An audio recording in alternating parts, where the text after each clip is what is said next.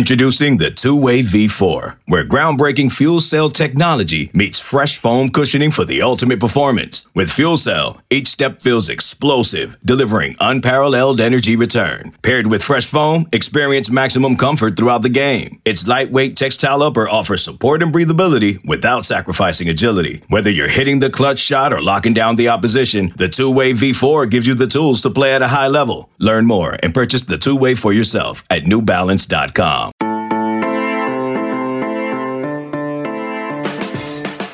Good morning. It is Thursday, January 28th. You're listening to the College Football Daily. My name is Trey Scott. I'll be joined by Josh Pate in just a few minutes. But before we get to a conversation about the SEC's new schedule that was just released Wednesday afternoon, we have even bigger news in the SEC, and that's that Tennessee has hired a head coach. Uh, I, I almost said finally it actually hasn't been that long, but when you're the only school conducting a head coaching search and you take five days to do it, it feels like an eternity. In actuality, the hire of Josh Heupel from Central Florida was a much smoother process than the one in 2017 when Tennessee went through nine, ten candidates and an AD ousting to land on Jeremy Pruitt, who ended up spiraling in Knoxville and was a total disaster, all things considered. We will see if Heupel fares much better in three years as UCF's head coach. He's 28 and 8 overall. Inherited a really good situation from Scott Frost, and he's 19 and 5 in the American Conference. Offense is the name of the game for Heupel. He was a national championship winning quarterback at Oklahoma in 2000. He was the Sooners OC for a while ended up actually getting fired by Bob Stoops, his former head coach, and then his boss as the OC. Landed at Missouri and did a really good job with Drew Lock, a good enough job to, to catch the attention of Danny White down in Orlando. And as it turns out, Danny White, when he gets uh, the Tennessee job, he goes through his candidates. He makes James Franklin say no, makes PJ Fleck say no, vets guys like Tony Elliott, the OC at Clemson, and Sonny Dykes, head coach at SMU. And lo and behold, ends up hiring Josh Heupel. The, I'm not going to say this was the most popular hire that Tennessee could have made. The, the fan base is a little bit underwhelmed. There is no Greg Schiano situation playing out. And as it always happens with any head coach. You do your press conference, even if you don't win it, just do a good job, have a good press conference, move forward, make a good staff, come up with a cool hashtag to tweet every time you get a new commit, sign a good class in your first full year, put up some points, trash talk your rival maybe, win a few games. I think Tennessee fans will eventually buy into Josh Heupel because it is a very passionate fan base to say the least. So Heupel actually did have his press conference on Wednesday afternoon, uh, met with the media in Knoxville. He said all the things that you have to say to win the opening press conference, including how excited he is to be there. Excited about what we're embarking on, excited to, to be a part of Vol Nation, excited to do my very best for the state of Tennessee every single day. I promise you that our staff will do the exact same thing, and I promise you that we're going to embark on going to become what we're capable of as a football program day by day and go chase championships and win those championships. Going to be cool to see the dominoes now that fall in college football. UCF has to hire a head coach to replace Heupel as he builds a staff. So who does he poach from? And then who does UCF hire? Because of Tennessee's looming sanctions likely within the NCAA, some people are making the argument that UCF is going to be a more, uh, be a more desirable job than Tennessee was. I'm not sure about that, but UCF has a history now of sending coaches off to Power Five programs. Scott Frost to Nebraska, Josh Heupel to Tennessee. UCF's in a great part of the country. Uh, UCF has a great recruiting base. UCF is more positioned than Tennessee to be atop its conference. And UCF has a uh, fan base that, while expecting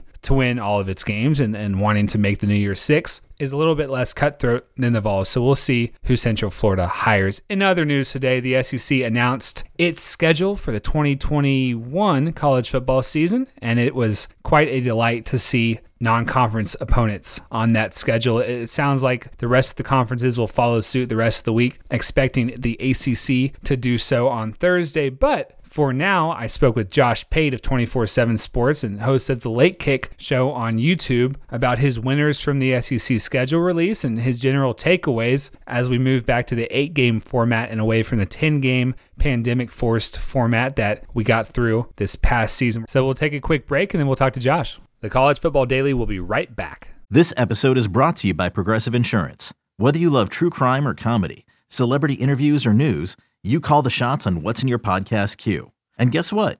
Now you can call them on your auto insurance too with the Name Your Price tool from Progressive. It works just the way it sounds. You tell Progressive how much you want to pay for car insurance, and they'll show you coverage options that fit your budget. Get your quote today at progressive.com to join the over 28 million drivers who trust Progressive. Progressive Casualty Insurance Company and Affiliates. Price and coverage match limited by state law. All right, fresh off of his appearance as the host of the five star reveal show for 24 7 Sports, here's Josh Pate as previously teased. Josh, you're an SEC expert, and I got to know when you look at this schedule, are you a little bit let down that there is a uh, we're back to the eight eight conference game schedule format instead of the ten? Well, yeah, me personally, I am. I think, you know, you and I probably both heard the same thing when you kind of got whispers or talked to people around the SEC over the span of this season. There was this gulf between what public perception was and what coaches thought. Coaches hated that schedule by and large because they had no downtime, like they had no rest time, and no one was feeling sorry for them outside. We loved it because there really is a beauty in being able to look like you and I probably both are right now at this nice, neat helmet grid type schedule. And there is no Wofford, there is no Mercer, all due respect, of course. But there, there are none of those teams. It's just every week it's Arkansas, it's Georgia, it's Missouri, it's Ole Miss, etc. So yeah, from that standpoint, looking at that October 23rd to October 30th stretch on the schedule the SEC released today, and then of course you got the early season games and the second to last week sort of games. Yeah, it is a little bit of a letdown. However, here's the trade-off, Trey are we really going to start on September 4th? And are we really going to have people in the stands? If you can give me those two things, I'll be more than happy to break down Alabama versus Mercer all podcast long. Yeah, you're so right. It's a trade off of, all right, well, we're going to have to watch Alabama versus New Mexico State on the 13th of November, but we also get Alabama versus Miami on September 4th. We've got to watch Georgia versus Charleston Southern but we've also got we, we get to see Georgia versus Clemson in Week One in Charlotte. So I think it's nice to have it back. I, and I, and when you look at that Week One schedule, I mean Alabama's playing Miami, Georgia's playing Clemson, Ole Miss is playing Louisville, LSU's playing UCLA. It, it's not all horrible. Like there's some there's something you can talk yourself into there. And and I think over the course of the of the season, there's there's plenty of good games. Auburn at Penn State, uh, one that stands out. So I, I was struggling though. Like the SEC Network, Josh did that hour and a half long reveal. And I was just like, drowning in Alabama's individual schedule and Kentucky's individual schedule. You sent me this helmet grid. It's very helpful. I'll make sure to include a link to it in our show notes. And as you survey this grid, you had an interesting winner for us. And, and it's not a team many people talk about. First off, you did not grow up in a reputable Southern house if you did not have the helmet grid schedule magnetized on your fridge. So you could look at it from like July, August. That's normally when they would come out. So yeah. Well, hold on, hold on, hold on. Are you telling me you had the whole conference magnetized on your fridge? Like I had the, I had the Texas schedule, but not, I wasn't a Big 12 fan enough to have the whole Big 12. So I don't I don't care when Kansas plays Iowa State. Listen, that is such a simpleton amateur hour fridge, in my opinion. But th- see, Trey, that's the difference in growing up in a region where people chant Texas and then people chant Big 12 or Big yeah. SEC. Because, yeah. yeah. man, I had all of it. And it's nice and neat. Look at this. It's one piece of paper that you'd have to print out. So you were asking about winners. And uh, it's obviously, this is a very trick question because I think there's this tendency, and it's so common sense that maybe you underthink the room. It's common sense when you look at an SEC schedule to say, I think Alabama's got one of the easiest schedules. Well, here is the very common sense reason why they can't play themselves. And so Alabama's never on Alabama's own schedule, and they are on everyone else's schedule in the West. So by default, if you get that good, then you soften up your own schedule. But I go all the way down to the SEC East and I go all the way down to Missouri. And if you look across the board really quick at Missouri, it doesn't seem like the garden variety easy schedule, but I'm calling them a winner. Okay, they go to Boston College. That's a very solid out of conference trip and out of conference opponent. Uh, they got North Texas, I think, yeah, somewhere in the middle of the year. So they've got Central Michigan to open. They play Southeast Missouri at Boston College and North Texas, not in a row, but those are their out of conference games. Here's what I want to do, though, Trey. So we start getting to the meat of their schedule, which is October 16th. So they play Texas A&M October 16th. They end up playing at Georgia. They end up playing South Carolina. They end up playing Florida. They end up playing at Arkansas. I want you to listen to this though. So starting on October 16th, they play Texas A&M. The week before that, Texas A&M plays Alabama. So that's obviously Missouri's biggest game to date, and it's one of those fabled letdown spots. We move down the road a little bit. November 6th, they go to Georgia. So it's Missouri versus Georgia. The week before that, Georgia plays Florida. The next week, Missouri plays South Carolina. The week before that, South Carolina plays Florida. And then at the end of the year, they go to Arkansas. The week before that, Arkansas plays Alabama. And so the only premier opponent in conference that they have on their schedule that does not have an extremely difficult game on their schedule the week before they play Missouri is Florida. Florida, I think, has who do they have? They have like Samford, not Stanford, Samford, the week before they play Missouri. But otherwise, these teams that you have to play. So you got to draw these teams regardless. They're division opponents by and large that is the opportune moment to be playing them in that letdown spot. I don't believe the look ahead spot exists as much in college football. With the proliferation of gambling talk, everyone's aware. It's so saturated, it's so in the mentality of everyone. But the letdown spot has a lot of physical attributes to it. You could be physically worn down. The look ahead spot's all mental. The letdown spot's half mental, half physical. So it matters a lot more to me. Missouri, I think, got a, a very advantageous draw here. And hey, if you want to call Tennessee earlier in the season, if you want to call the Vols one of their big games, well, they play Tennessee the week after Tennessee has played Florida. Mm. So hmm. it sets up perfectly for Missouri. It's remarkable that you just did that. Let's um let's let's stay on the grid and let's go through the new coaches, the new schools, and let's let's uh, let's have you point out the toughest first test test for all of them. And it will be a little bit more difficult when we get all the way down to Vanderbilt. That's not a shot at our friend Barton Simmons, but it will be. But let, let's start with Auburn. Brian Harsin. I'm going to read out the schedule. You tell me when it gets difficult. This one's going to be easy, Josh. Akron, Alabama State. All right, slow down now. Slow down now. Slow down really slow and read this next one really, really slow just for my own amusement. At Penn State. Can you believe this? In September, Auburn's going to play a football game in the state of Pennsylvania.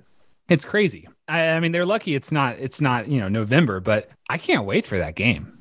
It's great, and it's not normally the big time premier out of conference games for the SEC are in Week One, and most of the time, not all the time, but most of the time, they're neutral side. I can't remember a Week Three true home and home type situation where like Auburn's going to Penn State here it's beautiful. I mean, even though Penn State's helmet's totally white, I'm looking at it right hmm. now, and where it's positioned on the schedule, it's beautiful. I love this. Continue. I, I wonder if uh, if Bo Nix is if he's you know eased himself in by week three. That's going to be a uh, pretty angsty game for Brian Harsin. All right, the next new coach we've got South Carolina. Okay, we're gonna do three of the last four, uh, uh, four of the last five alphabetically. South Carolina, Eastern Illinois for Frank Be- or Shane Beamer is the opener at East Carolina. Oh man, at Georgia. Ding ding I mean, ding ding ding. Yeah, and then Kentucky. I mean, and then you get Troy, but then you're at Tennessee. Like that's a that's a tough week. Week three is gonna be tough. Yeah, it's tough. And then obviously you've got Kentucky coming in there afterwards. I mean, I don't know how many games we want to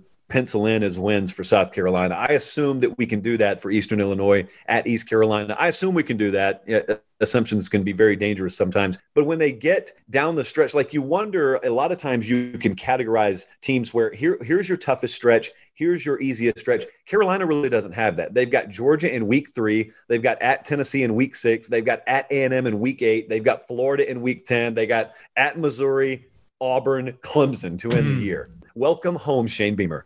They the, the last five could easily all all five be losses. It probably won't break out like that, but it could be. Tennessee, new head coach Josh Heupel, Bowling Green, not a very good MAC team.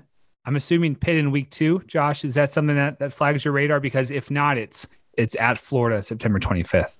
If all we did was switch the helmet designs and you had Pitt with Tennessee's team and Tennessee with Pitt's team, you would solidly favor, I think, Tennessee to be able to win that game. So I think tradition kind of shackles your mind a little bit. I think Pitt has a very strong chance to contend with Tennessee in week two. And I think some people, you know, more so where I grew up, they'd be hesitant in saying that. I don't think there's any reason to be hesitant. Like these have been, these teams and programs have put very comparable products on the field, if not Pitt being superior over the last few years. So poor Vanderbilt did not did not win a game in 2020. But the good news is the non-conference games are back. I mean, FCS, East Tennessee State in week one. You got Colorado State. You got Stanford, your academic rival in week three. You do get UConn in October that first week. UConn did not play football in 2020. Rather than like find their their first most challenging test or insult them by finding their most winnable game, Josh, what do you think would be a fair benchmark for Clark Lea and, and his staff to try to hit in year one? Well, first off, you know that I live and breathe for academic rivalries. It's what I think the entire sport's founded on. Secondly, I think three wins, two two and a half wins is a fair over under. And let's just set the bar low. Anything is better than what we did last year, sort of deal. Can we also acknowledge that multiple SEC teams are going to be playing in the state of Colorado in week two? I don't know that that's ever happened before. Oh, we got Colorado State and Colorado. We got Vanderbilt at Colorado State, and then A and M is inexplicably playing a game in Denver versus Colorado. I don't know who got how Big late, Twelve rivals. Yeah, well, how that's the only reason because otherwise, I'm asking myself, how late at night did that thing get set? That's bizarre. That's not even going to look good on the field together. The gold helmet, the maroon helmet, the black, and it's not, I don't like that. Maroon and faded gold is not your palette. You're saying no, it's not no. Paint scheme in the bedroom. No, it's that it wasn't on the fridge either. Josh, this was really good. I uh, I appreciate your tip off with with this schedule grid. I'm going to look at it the rest of the afternoon, and I'm going to think about what you had to say about Missouri. I might hit that over when the win totals come out. Appreciate it. I really want to warn you of one more thing, Trey, if I can.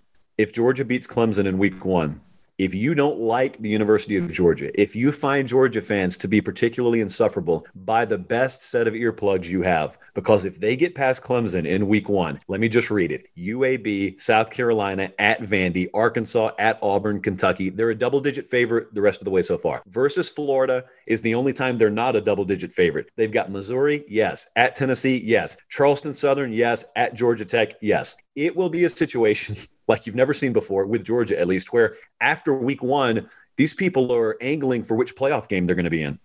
I mean, I, I, I had Georgia number two in our preseason poll. Like I, I I'm a believer.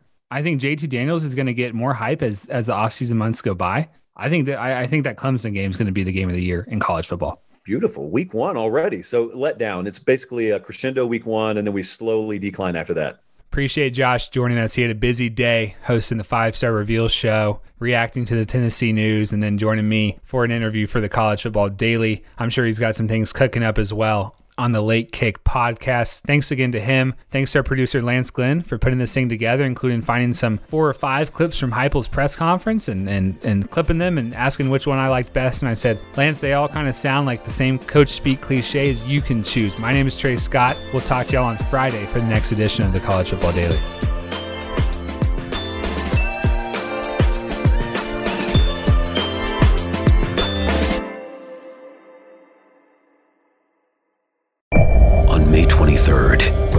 Go back to normal. What's normal? The Paramount Plus original series, Evil, returns. We've already hunted werewolves, and demons. And now what? A baby Antichrist? Okie dokie. Prepare yourself. You will not beat us. For the end. I have visions of hell. Make it stop. Make it shut up. You're not gonna survive this. Evil, the final season. Streaming May 23rd, only on Paramount Plus.